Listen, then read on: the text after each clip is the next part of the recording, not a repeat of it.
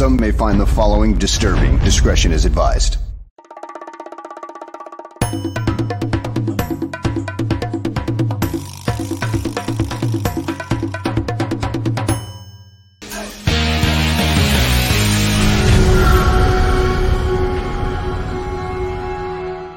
Hello, everyone. This is GTF Gabriel Talks Football. My name is Aldo Gandia. Excuse the setup and the audio differences that we normally have. I'm trying to fix an echo problem, so I'm using my B computer today.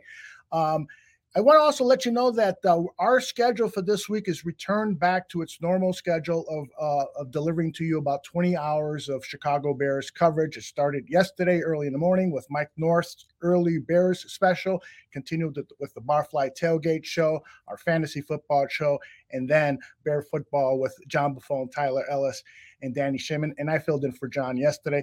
That's all going to continue this week, uh, along with our additional weekday programs that uh, many of them took a, a week off. So let's uh, get to the show at hand. His name is Greg Gabriel. He is the guy you are here to see. Greg, how are you, my friend? I'm wonderful. How about you? Well, you know, I got to tell you, I um, all of these defeats that the Chicago Bears have been experiencing, um, I've handled thanks to your coaching. You've talked me off the ledge a number of times. But yesterday's defeat was particularly demoralizing because the loss of key players to what appear to be serious injuries. And in fact, in Matt Eberflus's uh, press conference that just finished a few minutes ago, he announced that Darnell Mooney's season is over with. Where are you? What's your thought right now on the state of the Chicago Bears? Well, obviously they're hurting. I mean that when you go into a game and and three quarters of your secondary is out, that that doesn't help you. And you go back to when they made the trades down at the uh, trade deadline. You, you traded your best linebacker, you traded your best pass rusher. So the defense is totally depleted, and, and the injuries don't help it.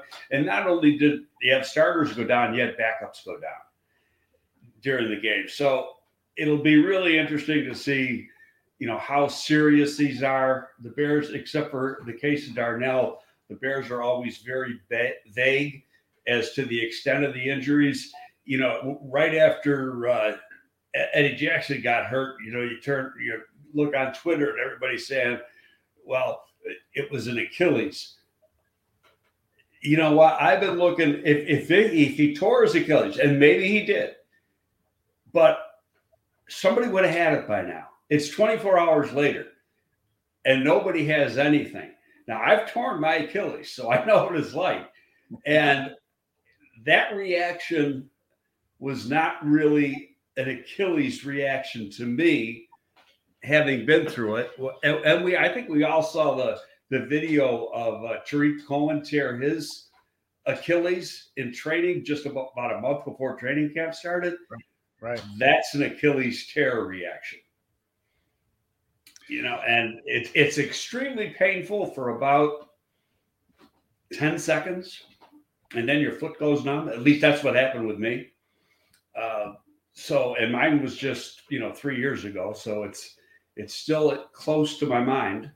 Uh, but it, let's just think worst case scenario. Let's say it is years ago. Sorry, that, you did okay.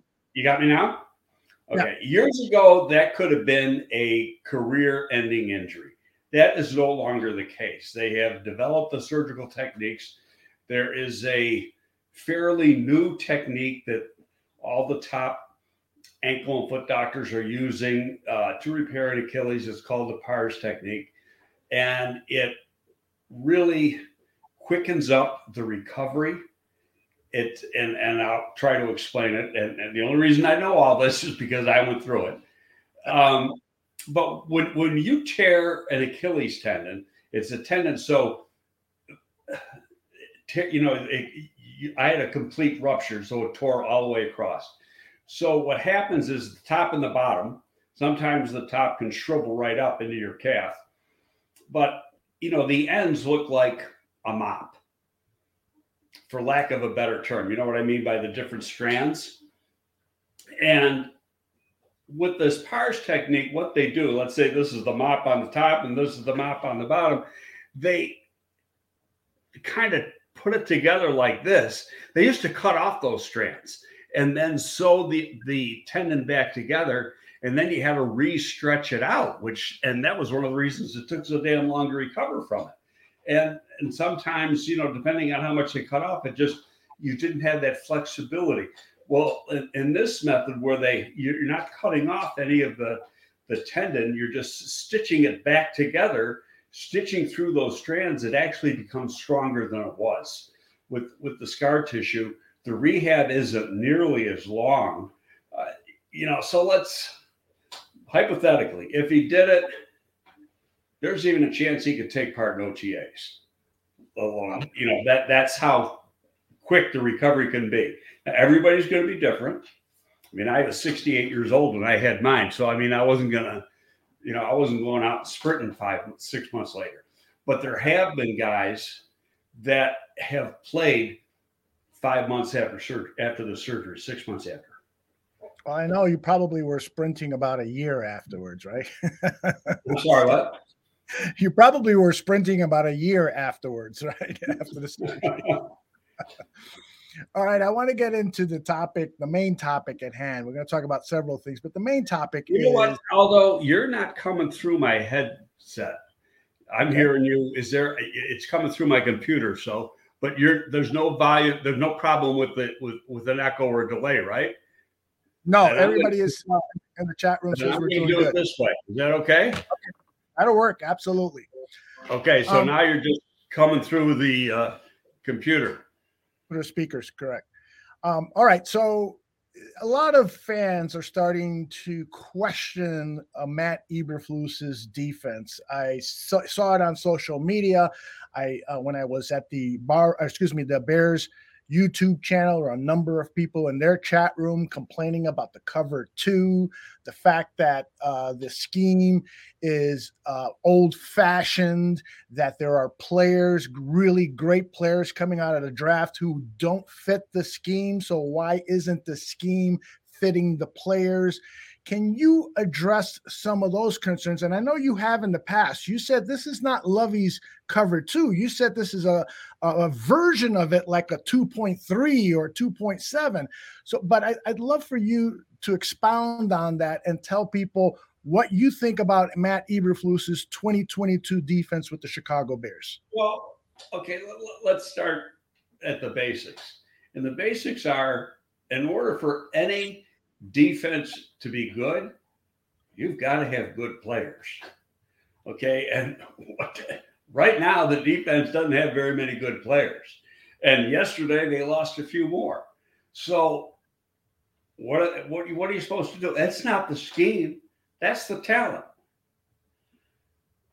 Okay. And now let's fast forward to that. Who said some of these guys in the draft aren't fits? Who's not a fit? The number one player that comes to mind, according to many people, is Will Anderson, the defensive Why isn't he a fit? And I and, and I'm just what I'm doing is I'm posing the, the, the question to everybody is why isn't he a fit? because he appears to be more of a 3-4 linebacker 240s and this uh, defense with its 4-3 alignment would prefer to have a larger defensive end Okay. Do you know what Alex Brown weighed when we drafted him? Two, i think you mentioned in an earlier show he's about 248 240. pounds. yeah Okay. So, you know, you can take that and shove it. Um, and I'm not saying that to you, to anybody, because it's, and, and I don't know if Anderson's going to be considered the, the top edge rusher in this draft. There's still a long way to go. One thing I do know a year ago, so the 2021 season, he has 18 and a half sacks. Okay, so you think he's going to blow up? Well, guess what? He only has half that this year. Hmm. So why is that? Our, our teams, you know, and you got to really get down and watch all the tape, and you know, and it's not YouTube tape, which is highlights. You got to watch all the tape and you see, okay, are, are people scheming against him to keep him from making plays? And that very well could be the answer, or it also could be that the Alabama defense isn't as talented as it was a year ago. And so it's easier to take away him because there's not as many good supporting pieces on the rest of the defensive line. and I get I'm, I'm throwing hypotheticals at you because I haven't studied Alabama to that extent where I could give you, you know, a direct answer. But and then people say Carter from from Georgia. Well, when he's healthy, he's damn good, but he has missed some time. So what are the health issues? And and all this stuff will be answered not necessarily to us, but to the team's liking. Is you know when they get to the combine and they have their medicals, and then you're gonna, you know, they're gonna go through these players you know, if a guy had a knee issue, if he had a knee issue back in high school, I guarantee you, when he gets to the combine, they're going to do an MRI on the knee that he hurt in high school. That's what they do. Okay. When I was working for the Bears at that time, they were doing over 600 MRIs at the combine per year. There's only 200 or 325 or 35 players invited to the combine. That's like two MRIs per person. Hmm. And there's some that obviously don't get any because they have been hurt. So the medical they get will be the most comprehensive medical they have in their entire life. And so you want to find out exactly what's there. Now, in saying that, you're only as good as finding out what information you had beforehand. In other words, player X had a knee problem. There are schools that withhold information. And I'll, I'll give you a perfect example uh, the great running back Adrian Peterson. Oklahoma said he had one knee surgery. Well, he had more than one knee surgery when he was at Oklahoma. But you didn't find that out until after the fact. Wow. Okay. Um, Dusty Dvoracek, also from Oklahoma, had a foot problem. That foot problem was never checked out at the combine because it was never in his medical records that were shipped to the NFL from Oklahoma at that time. So, you know, the school's got to be above ground in giving you the information. Otherwise, guys, you know, a guy could have a, a problem and you're not going to know about it. All of a sudden, you address the guy and he's getting hurt all the time. Because you you couldn't address it at the combine. It doesn't matter what team it takes. And then, you know, if, if it's our team, the media is going to jump all over you because you didn't know about it when it really couldn't be helped. Mm-hmm. So some people are complaining. Uh, for instance, uh, Handsome Duke uh, here in our very own chat room, he says that Eberflus is a defensive-minded coach, and he should be able to scheme something. He's done nothing week in, week in, and week out. What's he supposed to do with the players he has? Now, don't forget, a month ago they they their best pass rusher guy had 18 and a half sacks last year, and actually because of him freed up other people. You take him out. How many sacks have the edge players had since he's been traded besides none? yeah. Okay, that's a problem. And I've been saying for the last couple weeks, what's the biggest need for this team going into free agency? It's and, and I don't care about the draft because free agency comes first. The draft is a reflection of what you do in free agency. They work hand in hand. You got two areas of, of, of player acquisition, and you worry about the draft after you take part in free agency. Now, in, in, in saying all that, part of it is what's your draft position? Now, they're going to know their draft position before free agency starts. They're not going to know if they can trade down, trade up, or whatever. Right now, they're sitting at number two. Does that mean they're going to be sitting at number two in six more weeks? Who the hell knows? And and you know we'll we'll find out in six weeks.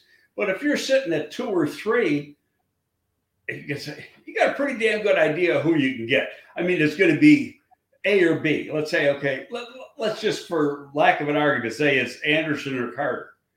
And let's say, okay, so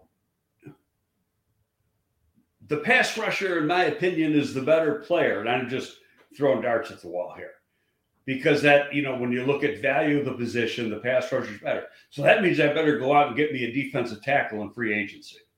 Mm-hmm. And if I got to spend a little extra, I'm going to spend a little extra. Okay. And then you also look at free agency and say, well, I don't think I can get the, you know, a real good pass rusher in free agency this year. Now, people I, people have mentioned, you know, the the guy at uh, New Orleans. He's a, you know, one of the best pass rushers this in this year's upcoming free agent class. He's got a half a sack this year. He's in one year of production. Last year he had nine sacks. Before that, he's been a four or five sack guy. So you're going to pay him a lot of money? Is, is that uh, is that Marcus Davenport? Davenport? Yes. Yeah. Okay. One ha- unless he got something yesterday and I didn't look. He, he had one half sack this year. So why are you going after him? yeah, you know, I, I hear you. Sense. And, and you see all these people, you know, mock drafts. Mock drafts are clickbait right now. They're absolutely meaningless. Number one, you don't know who's in the draft. Juniors have to declare. And, and until they declare, again, you're throwing a dart at the wall because you don't know, and the teams don't know.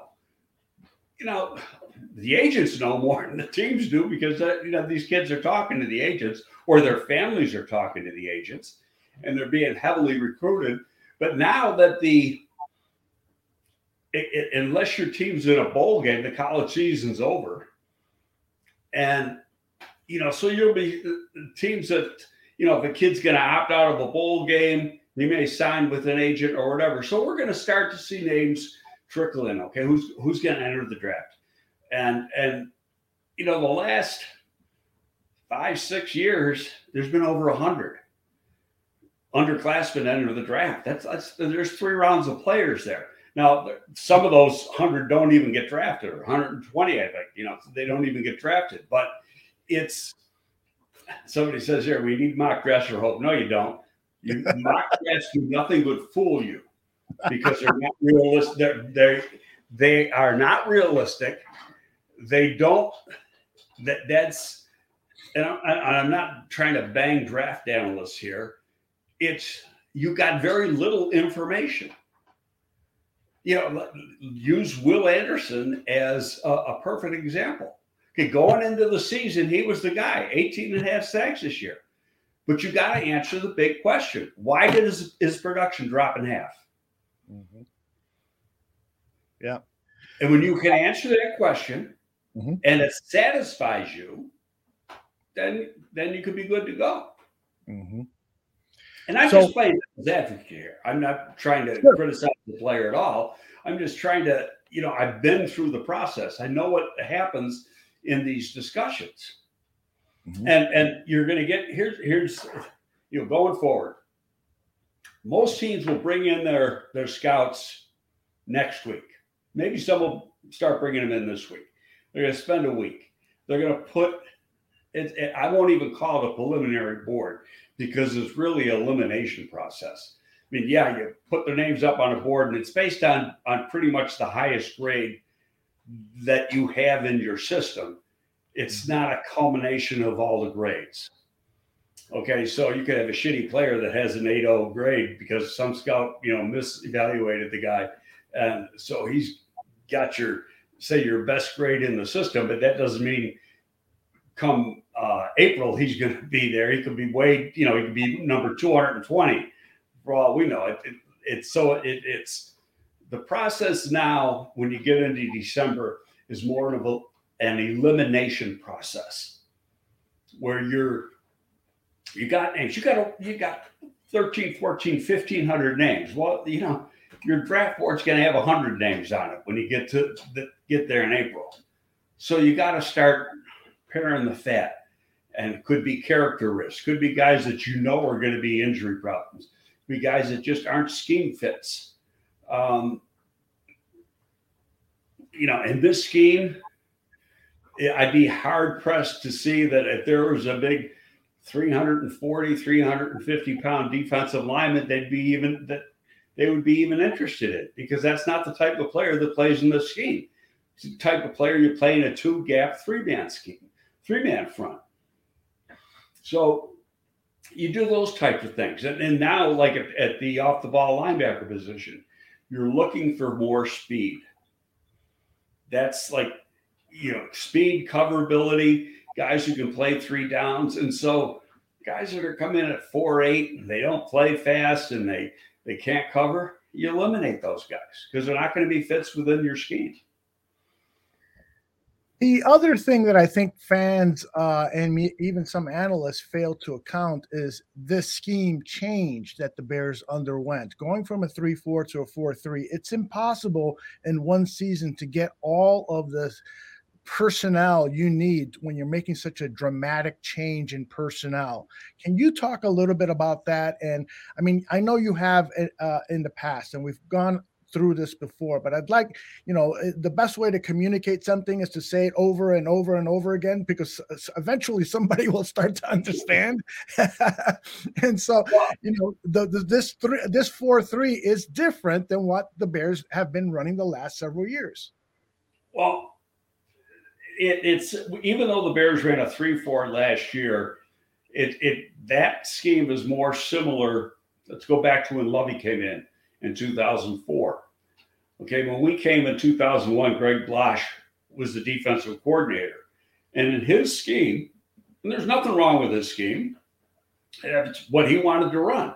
And he played, he used a lot of 3 4 principles in a 4 3 front.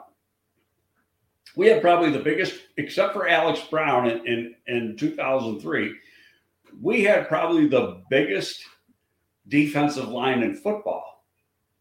I, you know, when you look at the size, Phillip Daniels was about 315, 320, playing the one at the left end spot. Then you had Keith Traylor and, and, and Ted Washington playing the inside tackles. They were about 375 apiece. And and and the program weight might have been 350, but that was lying. So, you know, huge guys that couldn't move that well couldn't really rush the passer. Greg Blache was not a big believer in sacks. He was a believer in pressures. But the only guy who could come off the edge, you know, was we had that linebacker when I first came here, and then he went to he, we lost him in free agency to New England. I can't remember his name from Purdue. Uh, uh, Roosevelt Colvin. Yeah, Rosie Colvin. So we had Rosie. We lost Rosie in free agency to the Pats. I believe it was free agency. And then we drafted Alex. And, and Alex came in the fourth round. You know, you don't have to get a top pass rusher in, in the first round. Tell you what, I, I saw a thing today. Somebody said the best defensive and football player in the NFL this year is Maxx Crosby from the Raiders. I'm not, I might be wrong in saying this, but I think he was a third round pick. That, that's correct. Yeah. You know, so uh, it, it's it's just you know a culmination of things. You got to get lucky. There's no question you got to get lucky, but you know people want to worry about the draft now, and and the, you know half the fan base is praying that they lose. Just lose nicely. Don't get blown out. You know, so so we can have the high pick. But I guarantee you, the coaches and the players aren't thinking that way. Mm-hmm. That is not part of their DNA, not part of their thought process. By the way, I just looked it up. Mac, Maxx Crosby was selected in the fourth round, the 106 overall pick. Okay, so, well, a lot of people say he's the best defensive player in the National Football League this year. Very, very interesting.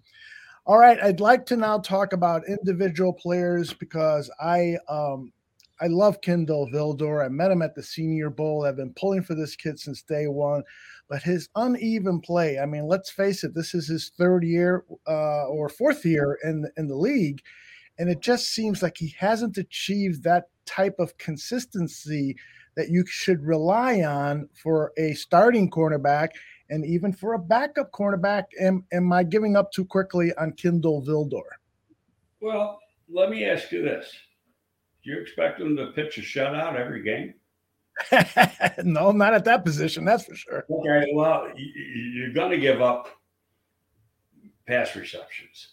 And I think mm-hmm. that's what people think. They're supposed to, if they give up a pass reception, they suck. You know, it, it's it's overboard you got to look at the overall play. There's good and there's bad. You're going to, especially at that position, that position more than any other position, you're going to get beat. The best get beat. I see Jalen Ramsey this year, supposed to be the best corner in football, get beat a ton of times this year and get beat bad. Does that mean he sucks? It's a good point. And as Tony says, it's hard to grade defensive backs because your defensive line is just not uh, getting pressure. So, hey, you know, you, you can't cover those guys for five seconds. Mm-hmm. That's impossible. They got, they got, you know, the, the receiver has the uh, advantage on that one. Mm-hmm. And I'm, and I'm not sticking up for, for any of the players. He got beat bad on one play. Mm-hmm. But Jalen, what? But he has lost his job. I mean, last year he was in the in the starting, and Sean Desai benched him, and uh, you know he he has struggled a bit to to get onto the field, and it seems like when he's I, I think overall play this year has with him has been a plus. When he's been out, they've missed him. They you know tells you something that they insert as soon as he's back healthy again, they put him right back in the starting unit. Mm-hmm. Mm-hmm. Um, you know, that hasn't been the case with everybody, with this particular coaching staff, with everybody that gets hurt. Yeah. And so, you know, I think that you got to take that into consideration. Would you like a little better? Yeah, maybe. With the pass rush out? Definitely. Mm-hmm. But, you know, I, I think it's a, it's a combination of everything. There's a lot of things to fix and you're not going to fix it all in this one-off season. Mm-hmm. Okay, to me, priority number one is defensive line. And people, oh, I got to have the offensive line. I don't think the offense. I think the offensive line needs one player, and then they need to be healthy. Right, one player okay. in, in depth. Right, one a right tackle. Right. Okay, that's assuming. Uh, okay, now could you go and, and, and say Cody Whitehair's done, you know, given his, is he going to be worth to the team? No, I've always said this. If you're making, uh, what's he making next year? $8 million or something like that. Is he giving you $8 million in production for the 8 million you're giving him and mm-hmm. pay? And if the answer is no, then okay, well, maybe we got to replace him. It's it's time to ship him out. So, and again, hypothetical. So, but who are you going to replace him with? Is that guy going to be better? Mm-hmm. And what's it going to cost you to replace him? Or is that guy already here? Is it Ja'Tyre Carter? Is it Leatherwood? Or is Leatherwood going to be the right tackle? I just know Leatherwood's really struggled on the right side with the Raiders. So mm-hmm. I'd be a little timid myself trying to play him on the right side as bad as he played for the Raiders as a right tackle, and then when you go back and you look at him in college, and he was a hell of a left tackle. Mm-hmm. So you that tells you to play on the left side. Mm-hmm. But when you flip everything around and you got your right hand in the dirt instead of your left hand, and you got your right foot back instead of your uh, left foot, he gets all screwed up. Mm-hmm. Do you anticipate uh, Alex Leatherwood? I know you have talked a little bit about it. Would might be best for Leatherwood if he was mothballed this season and allowed to develop uh, over the offseason and so forth. But given the injuries, we don't know the status of Riley Reiff for for a Sunday's game. We don't know the status of Larry Borom, who left the game with an ankle injury, according to Matt Eberflus today. Would what do you think about pot- potentially putting Leatherwood in at right tackle and finally getting a look at this young man? Yeah, I, uh, me throwing a dart here. I think they've written off Borom. You know, Borom has. We had high hopes for him because he had flashes of, of good play, but you know, you're looking for a young player to keep climbing. And you know eventually he's going to level out and then you hope that he starts climbing again he keeps getting better. He's leveled out and hasn't gotten any better. And you know people want to blame that one sack on him. That's the second time i've seen this happen where a, an outside guy has come free and killed the quarterback yeah. and the right tackle has been blocking down guess what, guys? That wasn't his fault. You know, the fault it was the quarterbacks. Why is that, uh, Greg? Well, he's got to change the protection. Okay. Okay, you you look at, and I went back to look at the play, and I said, "Damn, he came free. What was there a back there?" So I went back and, and played it back, like you know, right in, in, in real time, and they had an empty backfield. Mm-hmm. So there was no back to pick this guy up. He had a free rein to the quarterback. So that's up for the to quarterback. You know, he sees that that guy's out in a in a nine technique, even shit nine and a half technique. He was way out wide. Nobody was set to block him. You got to change your protection at the line of scrimmage. Question about yesterday's game. Uh, the offense in that first half, or particularly the first quarter, came out strong. They were completing passes. There was tempo to the passing game. It's one thing that I was most interested about yesterday's game is to see how a veteran quarterback could operate uh, Luke Getsy's offense. And then all of a sudden, just things uh, uh flew off the rails to start the third quarter. They went three and out. The uh, Jets went three and out, but then the Bears again went three and out. And then finally, the Jets got their offense going and the game got out of control.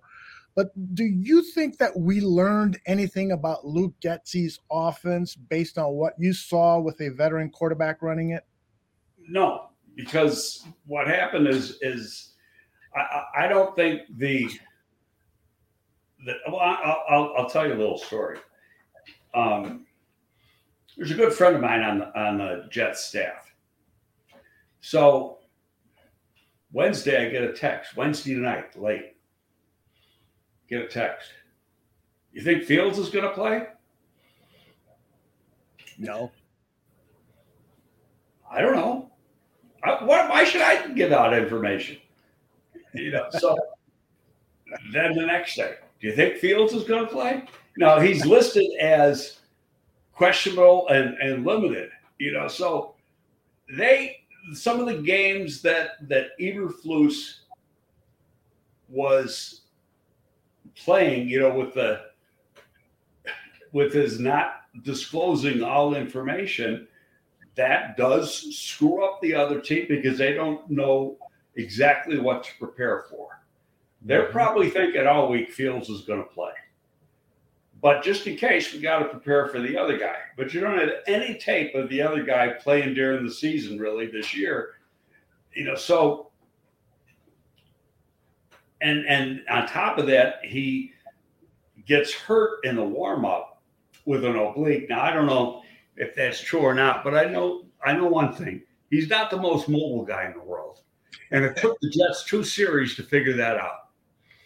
And so then they started changing what they were doing as far as we're going to attack, attack, and attack some more because he can't move. And he doesn't have a big arm to begin with, but if that thing was, if that oblique was was hurting him as far as his release and getting the ball out and having some velocity on the ball, you know, I don't even know what side he hurt. Nobody disclosed that. Was it the right side or the left side? But if it if that was the case, then you know he became a sitting duck. I, I tweeted out, you may have seen it. I said you got to have a backup that's good enough to win when your starter goes down, and he isn't good enough. And so you know, and, and so it's always he was playing hurt. I don't care. He can't move around, number one, and so you've got a entirely different quarterback than than what your starter is, and that's usually the case in the National Football League, but he's got no juice on that ball. Mm. And there's plays that were there that because he can't drive the ball as good as you'd like, ended up getting broken up. Yeah, frankly, I was a little surprised by that tweet, uh, Greg, because given the fact that he had supposedly this injury, and given the fact that it was very, very wet conditions, I mean that that was a constant downpour uh, for all four quarters and, and for uh, uh pregame as well. It was for me hard to evaluate, you know, just how hard he can plant and throw that ball. So, and I'll and I'll give you that. I you know, so I think it's it's like okay, let's get one more week, but if that's all he's going to give you, let's say it doesn't change. If that if that's all he's going to give you, then that isn't good enough. Okay, so it's now one of the needs then going into the off season could be we got to have a better backup. And in that tweet I had, I was looking through some of the responses, and there was the one, and I and I and I never reply to replies to my tweets, or very rarely, but this one I did. I said, "Bring back Trubisky." and you know what? I, I go, you know what? It's probably not going to happen, but that would be a good person. But I think upstairs it just wouldn't work. Yeah. With him being that he was a first round pick, but when you look at his arm talent, his maneuverability, can he win a game if your starter goes down? We we know that. You know, so would he be an ideal backup within the scheme? Yeah, I, I, it would drive my buddy Mike North crazy to see him as a second stringer, but uh, I, I, like the idea Mike, as well. Mike might have the big one and end up six feet under. If that happened. you ain't kidding. All right, let's get to some of the questions because they're piling up here. Uh, even before the show began, Brent Murphy asked us, "What do you guys think is going on with Trevis Gipson? I personally like his talent and felt he could be a lot better than he is now. Always look forward to the show after a Bears game. What do you think about Mr. Gipson and his play so far? He's not showing up. Yeah. Part of the reason is because you don't have a guy that you got to contain on the other side. Okay, now you know, looking at this realistically, at one, you really had Khalil Mack and Quinn. Okay, and Matt goes down, and Quinn comes, and, and rather, uh, Khalil Mack goes down, and Gipson comes in. But you know, Quinn's having a career year. Well, who are they concentrating on? Mm-hmm. And so now, you know, there is no outstanding pass rusher. You know, it's a guy that's, yeah, I agree. He's got some talent, but you can say it's like like the Larry Borom thing. He's hit that plateau. He better start climbing the wall some more, or he's not going to be around because there hasn't been a sack by an outside guy in four weeks now, hmm. and that ain't good enough. That's awful. That's and, awful. And I'll give a pass to Robinson. He's a rookie who's only been playing defense. It's only the third year he's played defense. Mm-hmm. So he's he's still learning how to play the position, and I think he's got to get bigger and stronger. You know, just looking at. Him. And uh, Brad Biggs' uh, 10 thoughts about the, the game is always stellar Monday column or day after the game column. He said that he talked with the defensive line coach of the Chicago Bears, and one of the reasons or excuses uh, that he offered for the lack of sacks is that teams are running the ball so successfully against the Chicago Bears that the Bears defensive linemen are not getting as many opportunities for one on one pass rushes, and that therefore their opportunities to create pressure, create sacks, create quarterback hurries are limited because of uh, the Bears first have to stop the run, and teams are just going to continue to take advantage of that. Do you think that's BS, or do you think there's some truth to that?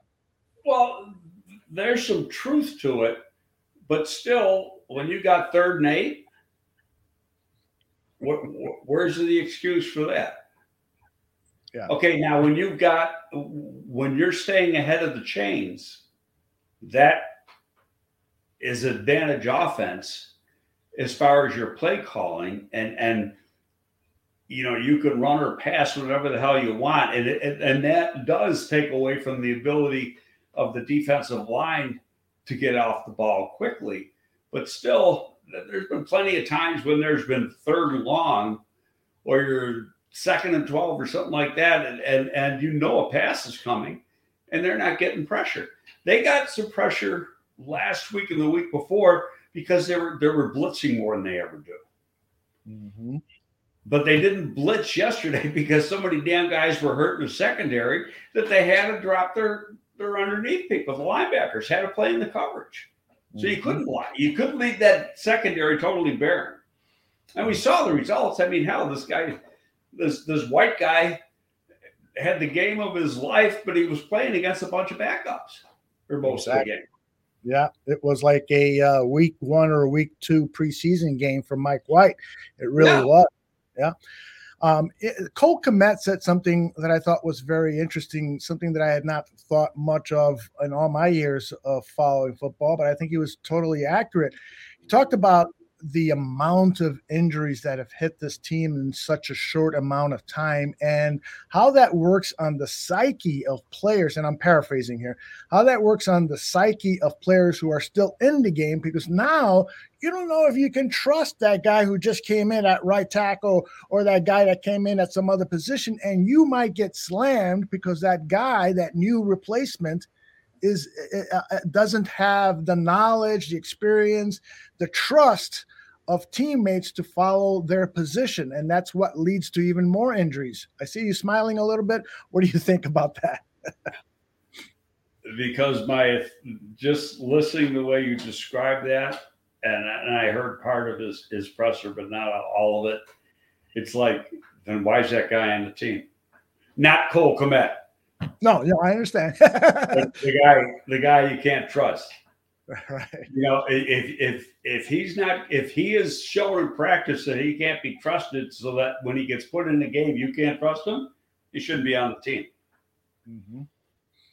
Yeah, I, but I do have this feeling, uh, Greg, and I, I I think you'll agree with me, is that there was a time uh, during the player acquisition period where Ryan Poles and his team of, of personnel people, they were just saying, man, there aren't enough guys out there that we need. So let's stack up all of our resources or as many resources as we can for 2023 when there will be more players available that fit our scheme and what we want to do. I don't know if there's there's going to be more players available to fit your scheme, but I think he what he was doing more just for for sake of a little bit of an argument here is I want to get rid of the the dead weight that I know is not going to be here in two years. We, we we could have played with Khalil Mack this year. We could have played with Quinn this year. We could have played with Roquan this year, but we knew that you know, like like Roque or or Khalil started off like gangbusters, like he usually does. But now he's slowing up, and I haven't looked at, at what his numbers are the last couple of weeks but it's not like it was in the beginning of the year because that's what happens to him. He's been beat up so much that okay, I'm rested. I'm new. I'm new to the season. He feels great, but then he gets nagged up and he can't play like he was playing early in the year. So they see when they study the tape, you see that. That's why Belichick is. You know, Belichick has always been noted for getting rid of a guy assumed to be one year early when he already knows they're going downhill. Mm-hmm. So he gets rid of them when he can get maximum value.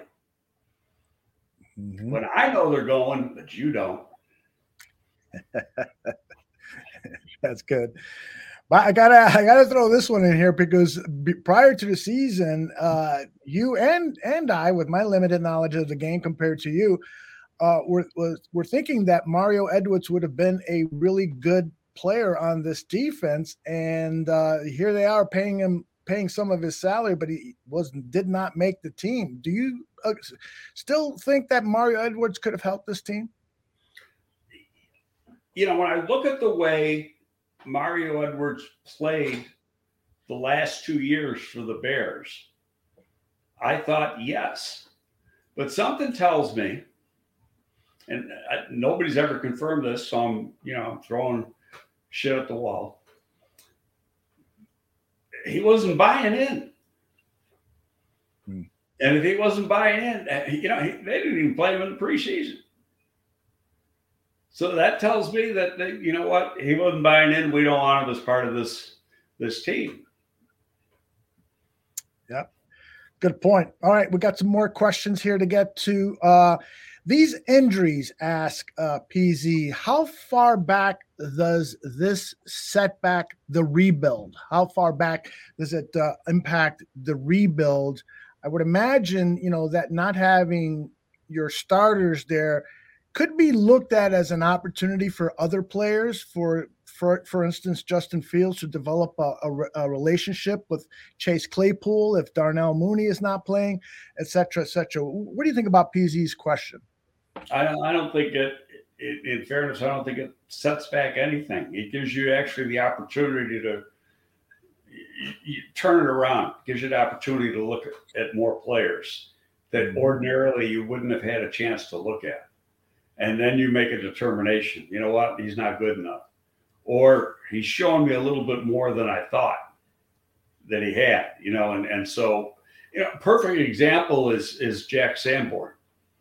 You know, undrafted free agent, and uh, you know, he jumped out the preseason, and and, and the one thing about Sanborn, and, and I saw a tweet yesterday. Somebody, you know, the guy who has that RAS thing and he yeah, thinks uh, Gladdy. Yeah, yeah, he thinks that's the be all end all. All it is is one little tiny tool. Doesn't tell you if you're a good football player. That's correct. Okay, so who's one of the best linebackers to ever play the game for the Chicago Bears? One of the best linemen, offensive linemen. Linebackers. Linebackers. Well, Dick Butkus. no, okay, but no, that that's before combine days. But oh, okay, before. But I was to I was just going to say that Dick Butkus probably would have had a terrible RAS score. Oh, you guaranteed.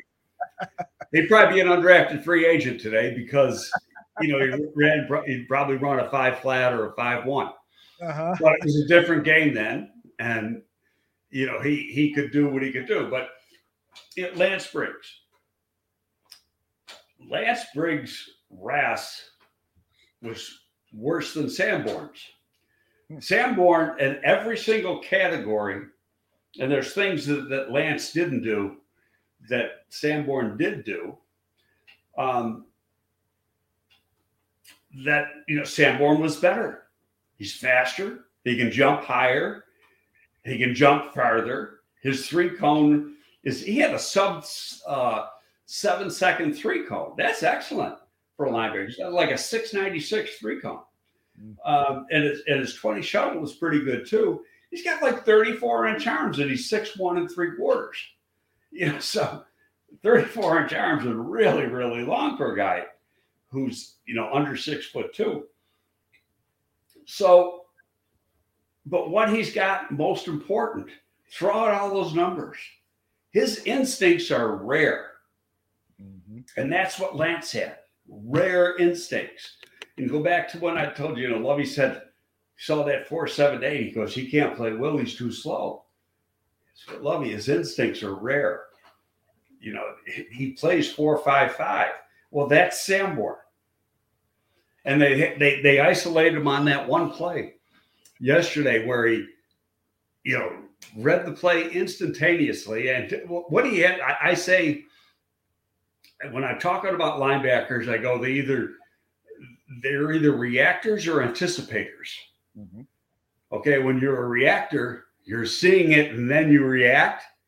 Mm-hmm. Anticipator is ahead, one step ahead. Okay, he's an anticipator. So he saw that play, and then he not only gets over in the right position, but there's a guy out there to, to block him, and he undercuts that guy, you know, with a little move, and then makes the play for a loss. That's all instinct. Yeah.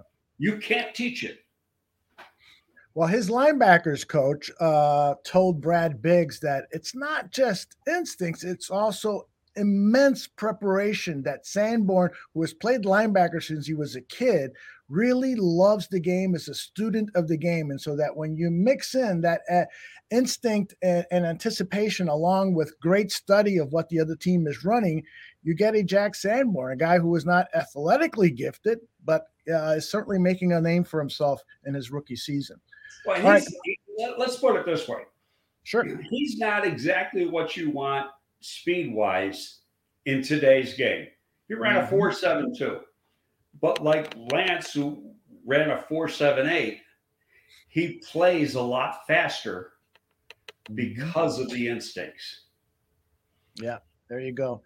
All right. Earlier, when we were talking, when you uh, brought up free agency and that that's the next big step for player acquisition, uh, Pepe asked about uh, Daron Payne from uh, the Commander, somebody that you've talked about a number of times on this show uh, before. And so I want to expand your endorsement of Daron, uh, was sort of expand on it. But what I want to basically ask you is you- you're either got to go after Payne or Jalen Carter because these three tech defensive linemen are hard to find. They don't grow on trees. Well, you know, I think there's there's a few guys in free agency that you go after. Okay. First of all, I think Jones can play either position. Mm-hmm. Mm-hmm. Okay, and and he's the best interior guy they got right now. Okay, there's Hargrave from the Eagles. Hargrave theoretically might be the best guy Mm-hmm. and most explosive guy, and he he he fits what you're looking for. The negative on Hargrave is he's going to be 30 next year. Mm-hmm. So, how much money do you want to give a guy who's going to be 30? And, you know, how long is he going to be able to play at that high level? So, that's a question. If they want to do it, fine. Because, I, you know, based on watching him play for the Eagles last year and this year, the guy's a monster. He's a hell of a football player. Mhm. Okay. Payne's 26 years old. I'd rather have Payne. Yeah, me too. I'd rather be 26 So- years old.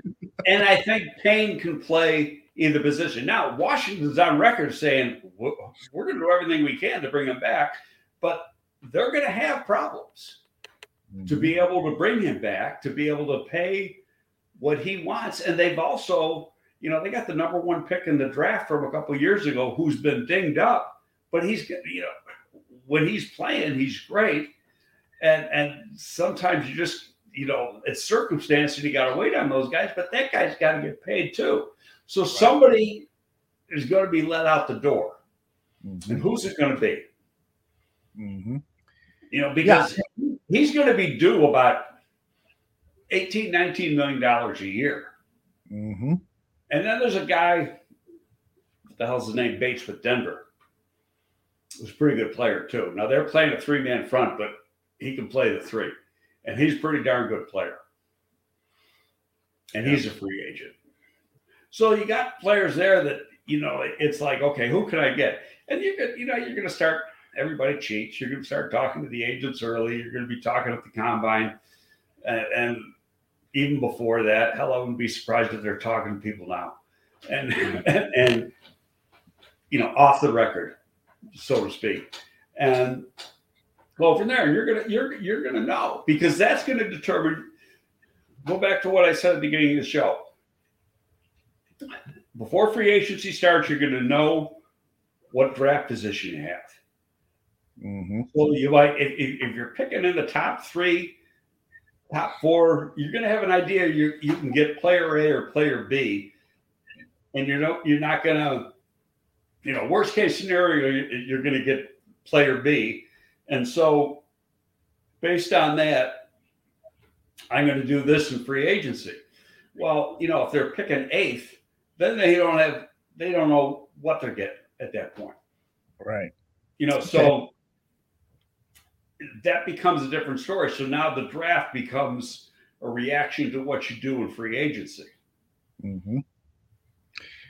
All right. Uh, Toa has a question here. In the unlikely event that Orlando Brown becomes a free agent, do you sign uh, the left tackle to shore up that side and then move Braxton Jones, who I know you're very, very high on? Uh, but do you then uh, uh, bring in uh, Orlando Brown and then move Braxton Jones, perhaps to the other tackle position or left guard? And then you can probably look for that uh, three tech or pass rusher in the draft. Thoughts on that? Well, Orlando Brown's going to cost you at least 20 million Mm-hmm. because he ain't signed anything yet. And he is like Roquan. I'm my own agent.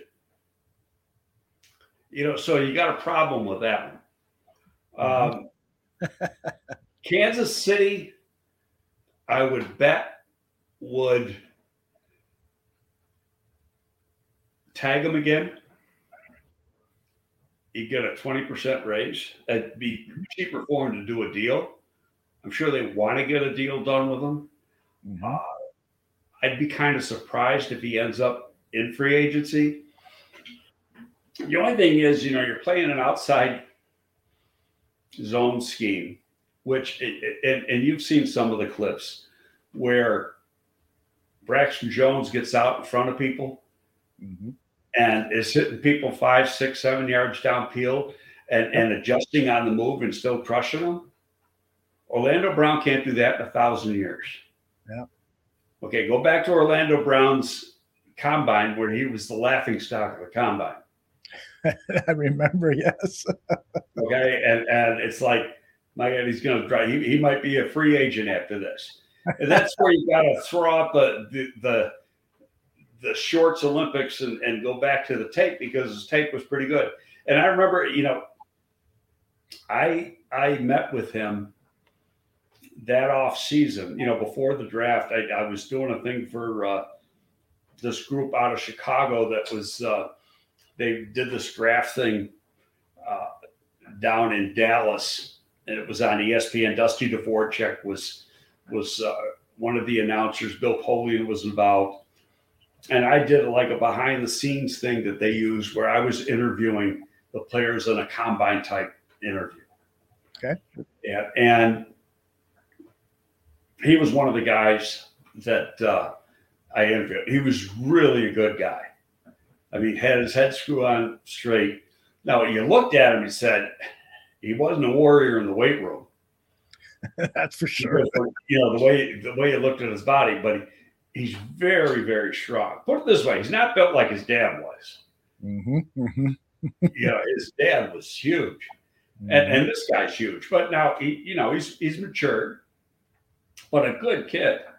And would you want to have him? Yeah, you're not going to turn it down, but you want to pay twenty million when you got a rookie fifth round pick. You're paying minimum salary to for another three years, who's going to do nothing but get better. Right. Yeah, I'm with you there. All right, let's get to another question here um, from Mike. Assume that the Bears end up with the second overall pick. You got to trade down if you get a good offer, right? We have too many holes on the roster to just take one player. This is the $64,000 question uh, that is being asked by so many people. You've got this great draft slot. If you do end up at number two, a lot of teams are searching for a quarterback. They're going to come calling you. What do you do? Do you say, Here's- okay, not"? here's where your one assumption's bad. You're assuming they want to trade up to get a quarterback. Okay. Okay, so because that's usually what happens. Okay, and I've done all the top quarterbacks, Mhm. and I, I did them for a team, and I just finished literally this morning.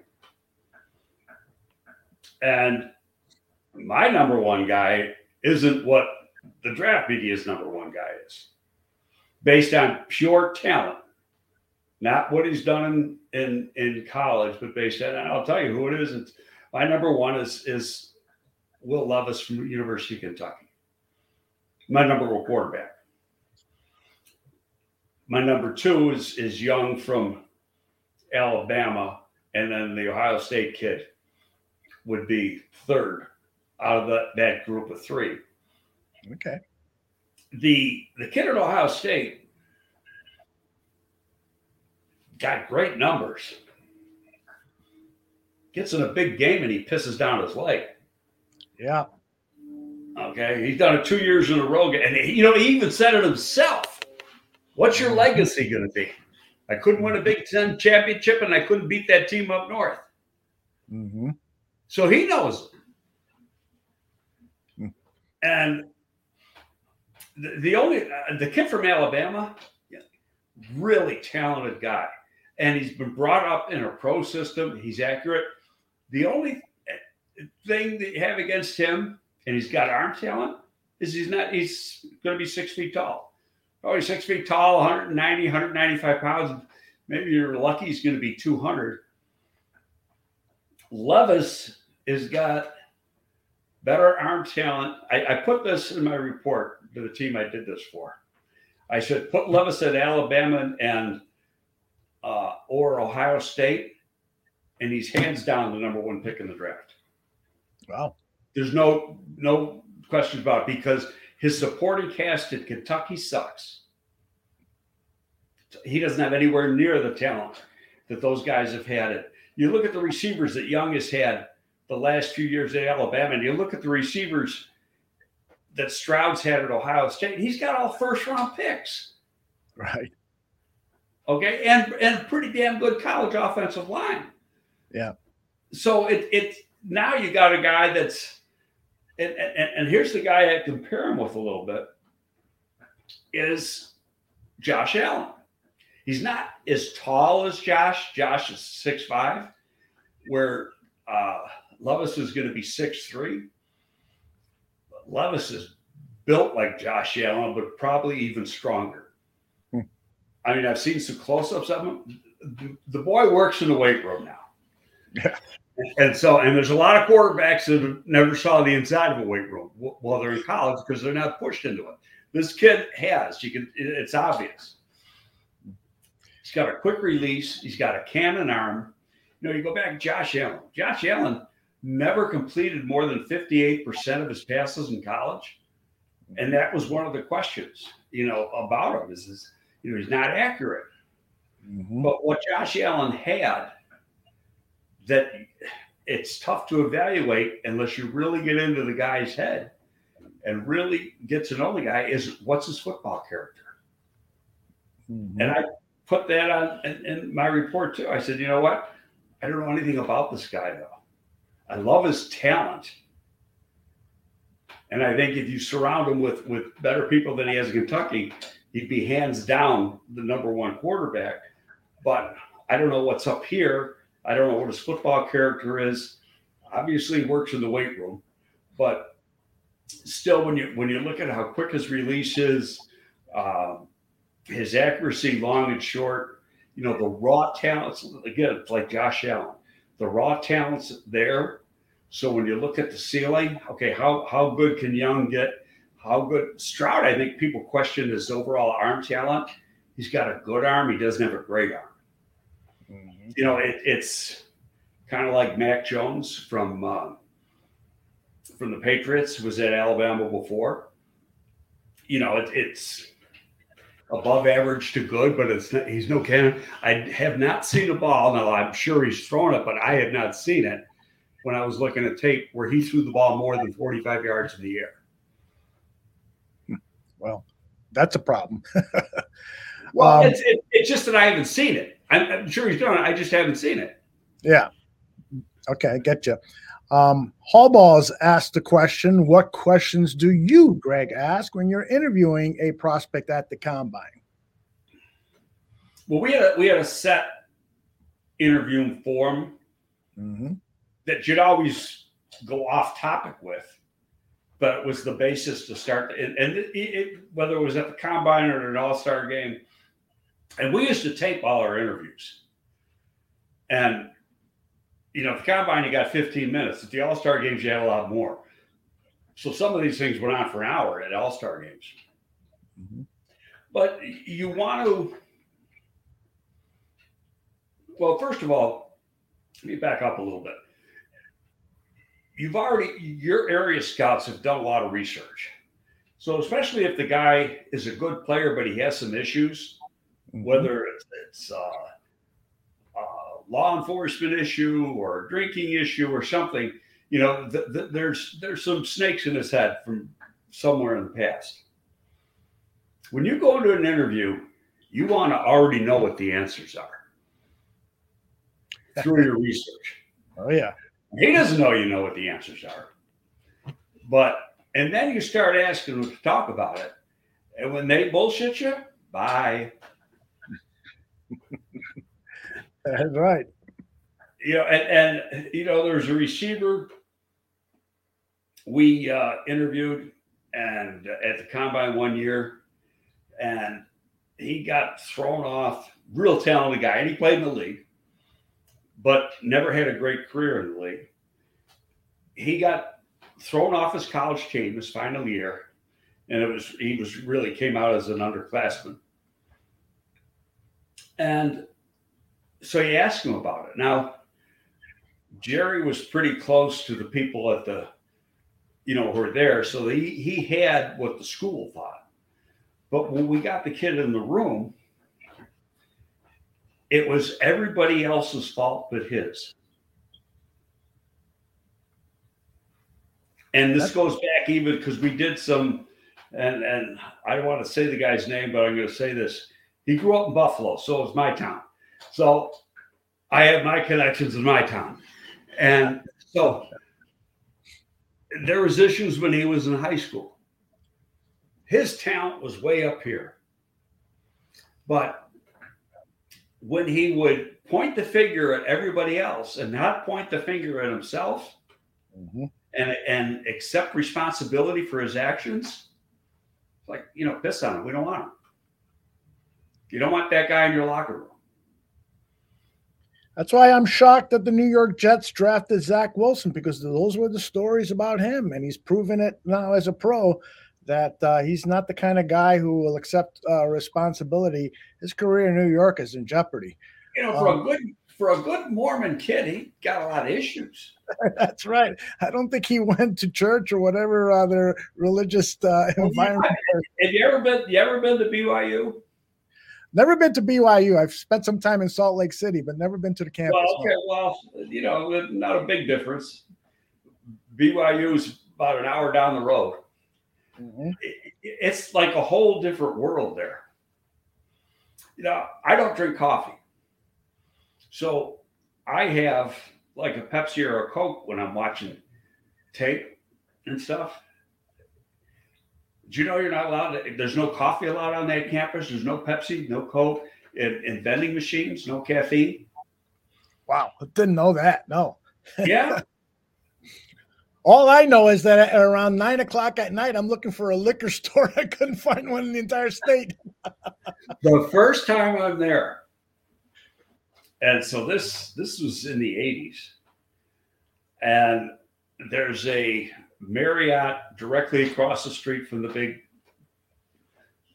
uh, cathedral tabernacle whatever they call it mormon tabernacle so you know i was staying at that marriott and there was a bar there so i'm figuring okay can I, I don't know anything about the rules and this is before they had the the winter olympics there so the rules were totally different. Now things have opened up. So I go in and I just said, Can I have a screwdriver? Bartender says, Well, I'll give you the orange juice. you got to go get the vodka. oh my god! Said, huh? He goes, Yeah. I go, Well, where the hell do I get the vodka? He goes, Walk through that door. There's a little liquor store. So yeah, you got to go in. They had the little airline bottles. yeah. You know, and and so, but the, the bar would still charge you about six bucks for the orange juice. So they're uh-huh. still making the money, and they probably own the and they did. This is a Marriott. They own the liquor store. but it's it, it, it was so now on Saturday I'm there for a game, and on Saturday night, you know, it was like a club type atmosphere. The place is mobbed everybody's walking in with a brown bag. But Mormons aren't supposed to drink. yeah, uh, I've I've I've heard that those kinds of kinds of stories in the past. All right, I got a couple of more questions before we pull the plug on this one. Um, and I apologize to those whose questions I didn't get time here to uh, to tackle. But Jay Goodman and a number of other people in the chat room have asked about Alan Williams. So we'll come kind of full circle because we were started talking about the defense. But you know, people want to know your take on defensive coordinator Alan Williams. They want to know: Do you think that he um, has disappointed uh, this season. Uh, do you think that if he gets better personnel next season, that he can be trusted to utilize that personnel to their utmost? Uh, and I think, and I'll add one there. Do you think that if he gets players, if he's if the if he's forced to work with players who are not scheme compliant with his scheme, do you think that he's got the versatility and the coaching, uh, whatever, to uh, utilize those players effectively? Well, first of all, you're you're not going to bring in a guy that's not a fit, and and let's talk about fit first. It, it it's not, you know, you just don't want a 340 pound interior defensive lineman. Right. Okay, they can't move. You you got to have some quickness in this in this defense. Like Pennel is not really a fit. Mm-hmm. Plays okay within the scheme, but he's not what you want. You're, you're, you're living with him right now. Okay. Okay. So, but the guy does play hard. You can't take that away from the guy. Mm-hmm. Um, so the type you, you try to find players that be it free agency or the draft that are going to have the traits. Every position like when I was here, we had a profile written up for every position. This is what we want at the left end. This is what we want at the right end. This is what we want at the Mike linebacker. This is what we want. We had, you know, height, weight, speed, you know, parameters. Now, would you deviate? Of course you deviate. But yeah. you you want to get as close to the profile. The profile is the ideal guy. Mm-hmm. Well, how mm-hmm. often do you get the ideal guy besides almost never? Right, right. But you try to find guys that are close to ideal. Mm-hmm. Yeah. And I, I just want to getting back to Alan Williams. I think it's really unfair this year to even think about saying he's good enough, not good enough, totally incomplete grade because of the cards he's been dealt. you know, two of his best players were traded away by plan, mm-hmm. and you know he's playing. He, you know, he doesn't have a 52 card deck. He's got about 43. if that, yeah. You know, and he's missing. He's missing a lot of kings, queens, and aces. Mm-hmm. You know, so get him some players, and now see what he can do. Yeah. And and and that's to me the uh, argument that I have against trading back if you have the second overall, third overall, you're guaranteed a blue chip player. I mean, that it, the odds of hitting on a player who is going to be a difference maker, a blue chip player, are much, much higher if you're drafting that high up in the draft. They well, I don't know if I agree with you. Only because how many times do we see Bus? Okay, perfect example. We're just talking about the kid from uh, the Jets mm-hmm, who sure. likes to his mother's best friend. You know, so only because I read it. Um, Allegedly, okay.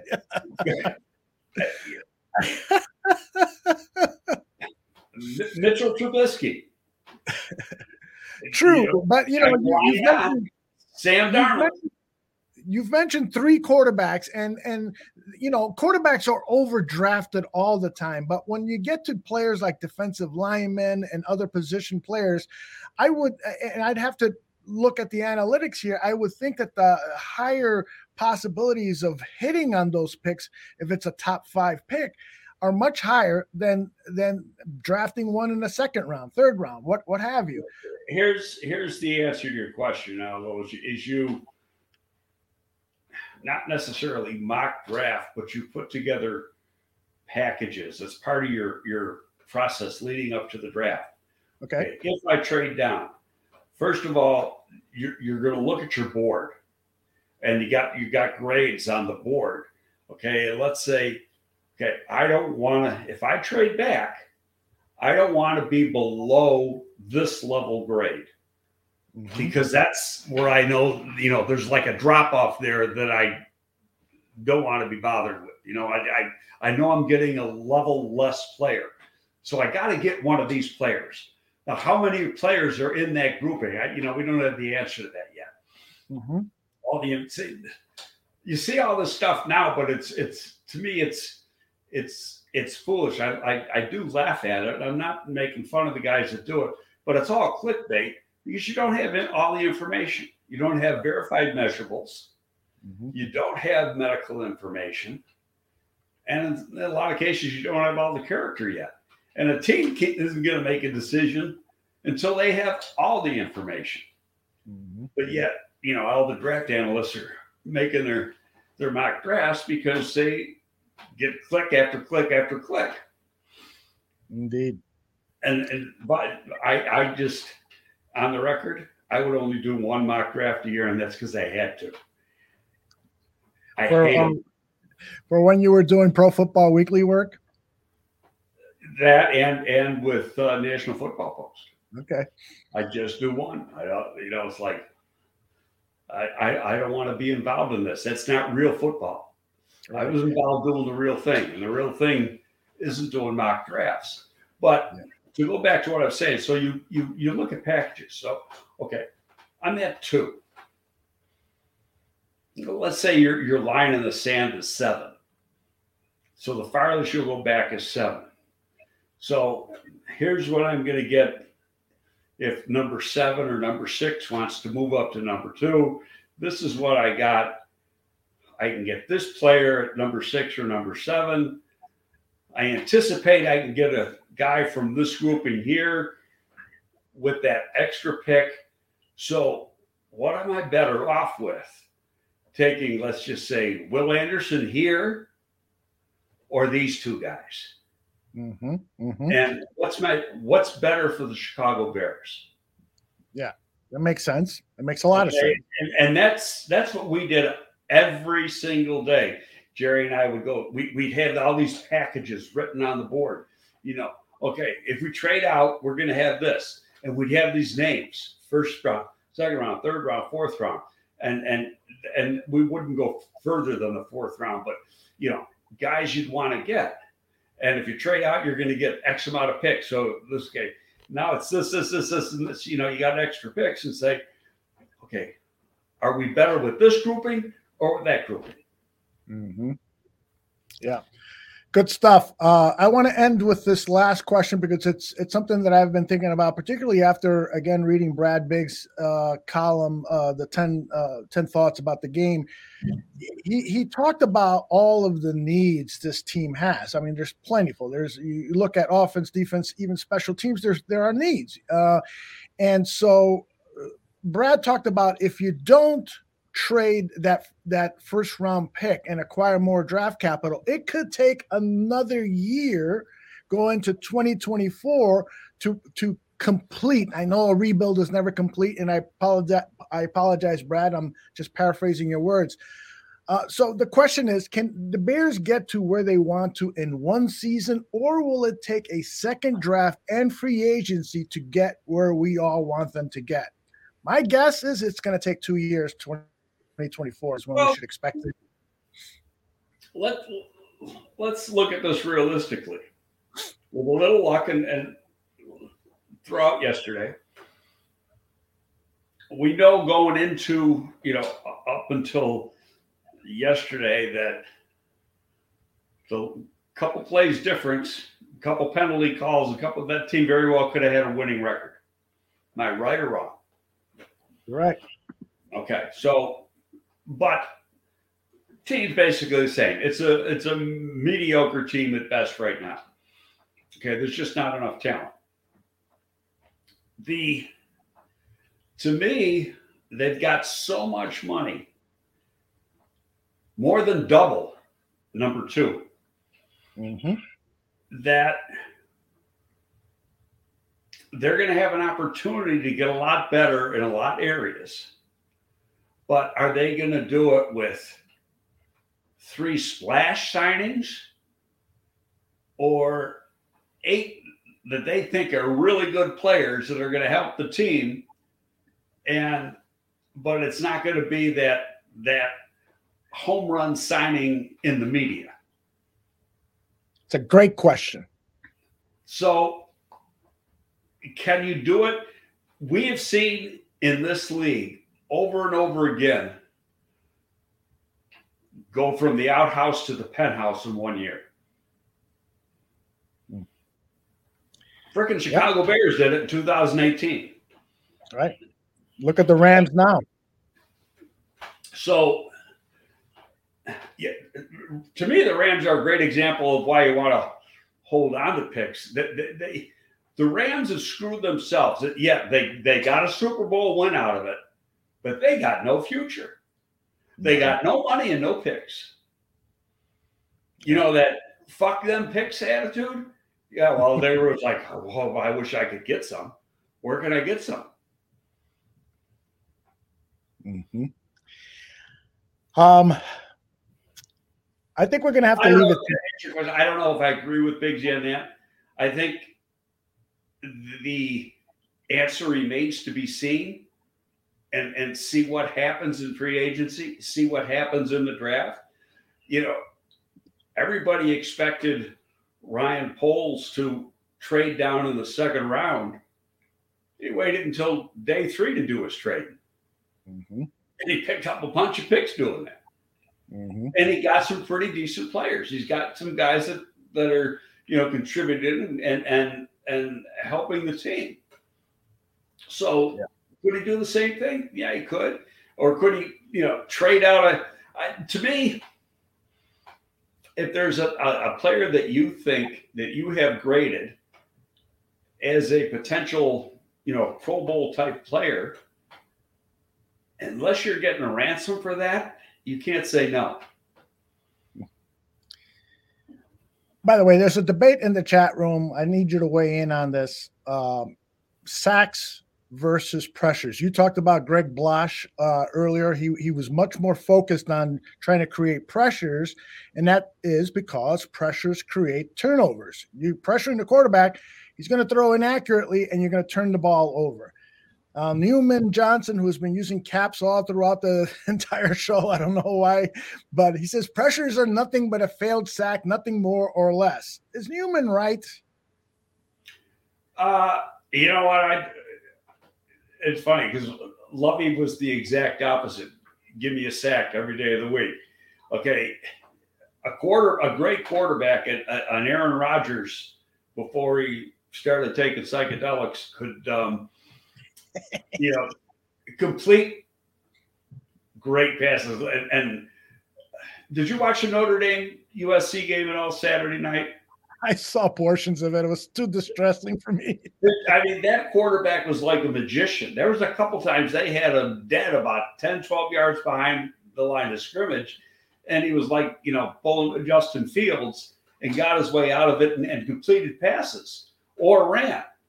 Mm-hmm. And so there's a case of pressure's doing absolutely nothing, where a sack is okay, it's first and 10, now it's second and 16. Well, I'd rather mm-hmm. have second and 16. Sure. I get It's you. the same thing as with, like, with, with, with the dropped interception. Dropped interceptions always come back to haunt you 90% of the time. Yeah. And- they still have the ball when you drop the interception. Right. Listen, I'd love to get all of them. I'd love to get hits, hurries, sacks, uh, calling the quarterback names, all of that. I want all that. Whatever it was going to disrupt the other offense's uh, team. But I do think that once, if you get a consistent pass rush and you're pressuring the quarterback a lot, uh, that's that's valuable too because it can lead to turnovers. And I, you know, it, it we, can, but it doesn't always. And and so, and there are cases you can come up and you can put together a reel of where pressures led to an interception, you could probably find 20 interceptions on that reel and, and then, you know, and win your argument. But then you could also put together a reel of sacks and see what the what uh, happened at the end of that drive. Did they punt? Yeah, I hear you. And and with today's defensive schemes, where you know if you get into a third down and long, uh, you you, need a lot of luck to pick up that first down because everybody is sending seven guys back by the line of scrimmage. The uh, the uh, Vic Fangio style defense. Anyway, we will leave it there. We've got a lot more to cover as the weeks and months go on. Uh, we're going to utilize Greg's uh, insider knowledge and his ability to break down tape to talk about draft prospects. We, and we won't totally ignore what's going on in the football field in the weeks ahead. We've got a big game against the Green Bay Packers. Greg, uh, are you hoping to see Justin Fields play Sunday, or would you rather they mothball him at least for a week? I think, you know, knowing the competitor that he is, that if he feels he can play, he's going to do everything to play. Now, you know, there was there was stuff going on during the week that the decision came from above. Bullshit. Okay, and and and you know, Flus alleviated to it. I think I don't know if it was yesterday or today. You know, hey, it was a combination of Ryan, me, the medical staff, and Justin Fields, and they're going to do it if if you think the player can get hurt worse than he's already hurt, mm-hmm. then you don't play him. Okay, now you can play with a shoulder separation. The problem is pain. Not really going to get any worse, but there is a lot of pain that you got to deal with, and so you know that that that is the problem. And you know, even though it's not his throwing arm, it's the it's the shoulder that's going to take the brunt of the hits as people coming at you. You know, when you're when you're uh, making trying to make throws. So I think they're going to play the same game he did last week. He's going to be limited Wednesday and Thursday. If he's full on any of those days, he's playing.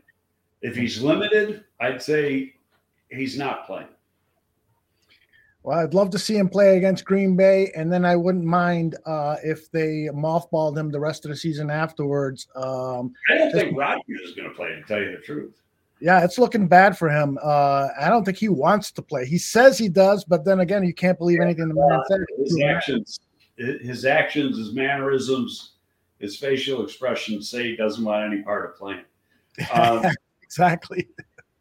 No, really, and he, like he took himself out last night, mm-hmm. and he, you know, he had the oblique.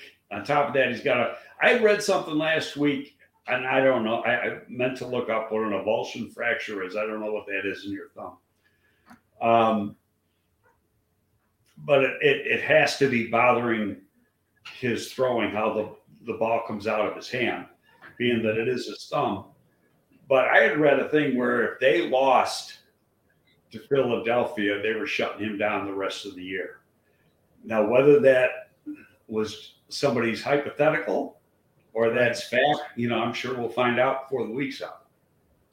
Well, I got to believe that uh, the folks at Green Bay who run that team really want to see Jordan Love out there to see if he is the successor to Aaron Rodgers. And he didn't look too bad yesterday. Although when you're playing late in the game there and you're behind, you're going to face some soft defenses. Well, what did you think about Jordan Love and the little bit of action he he had yesterday? Yeah, I, in all I, I watched, I saw the touchdown pass to Watson, which was a crossing route, which was more Watson than Jordan Love. I mean, it was a nice pass, but the coverage was poor, and and Watson had the, the speed to turn it up and get the long touchdown out of it. I did not, you know, I, I didn't watch anymore after that. Can't blame you. Um, all right, that is our show yeah, for today. All the shows to watch on Sunday, so you know. Yeah, exactly. By the way, hey, what you think? Question: Have you watched Tulsa King yet? No, I have not. On on Paramount Plus? No, I don't have Paramount Plus. That's why. So I got to figure out how to get that thing. Pay for it. I pay for like so many damn streaming channels. It's, it's really good. Uh, uh, Sylvester, star Sylvester Stallone, and I'm not a Stallone fan. Yeah. And my wife hates him, and she goes, "I'm not going to watch this." I go, oh, "Let's just." And my buddy told me it's really good, mm-hmm. so I said, "Watch one episode." She loves it. Wow. Loves that, it. And I, and I know you love uh, Yellowstone too, and that's what Cole. It's written by the same guy. It's all put Oh, together. by the same guy. really? I didn't know that. Yeah. Uh, and Cole Kmet recommended to Darnell Mooney that he should watch Yellowstone while he's doing his rehab. so that was great. I thought of you immediately because you've recommended that show as well. All right. Well, one day we're going to do a uh, just a movie TV show, Greg. We want to get your opinions on all the shows that you love and some of the ones you want us to stay away from. Okay. That sounds good. All right, everybody. Uh, by the way, that's I think we watched everything that was known to mankind the last ten weeks. So ni- ni- nice to catch up on stuff, right? Isn't it? well, that's all she could do. Now she's back to work. So, and you notice last week I was out in the kitchen. Now I'm back in my office. So, uh, Are, are you doing the cooking still? oh, I I always do the cooking. There you go. That that you- that doesn't change. Real men cook. That's what I say. All right, everybody. Make sure you catch Bears Country podcast tonight at 7 p.m. Central. And then we've got a full slate of shows the rest of the week. So, best way to stay on top of stuff is to subscribe to our YouTube channel at the Barroom Network. Take care, everybody. See you later.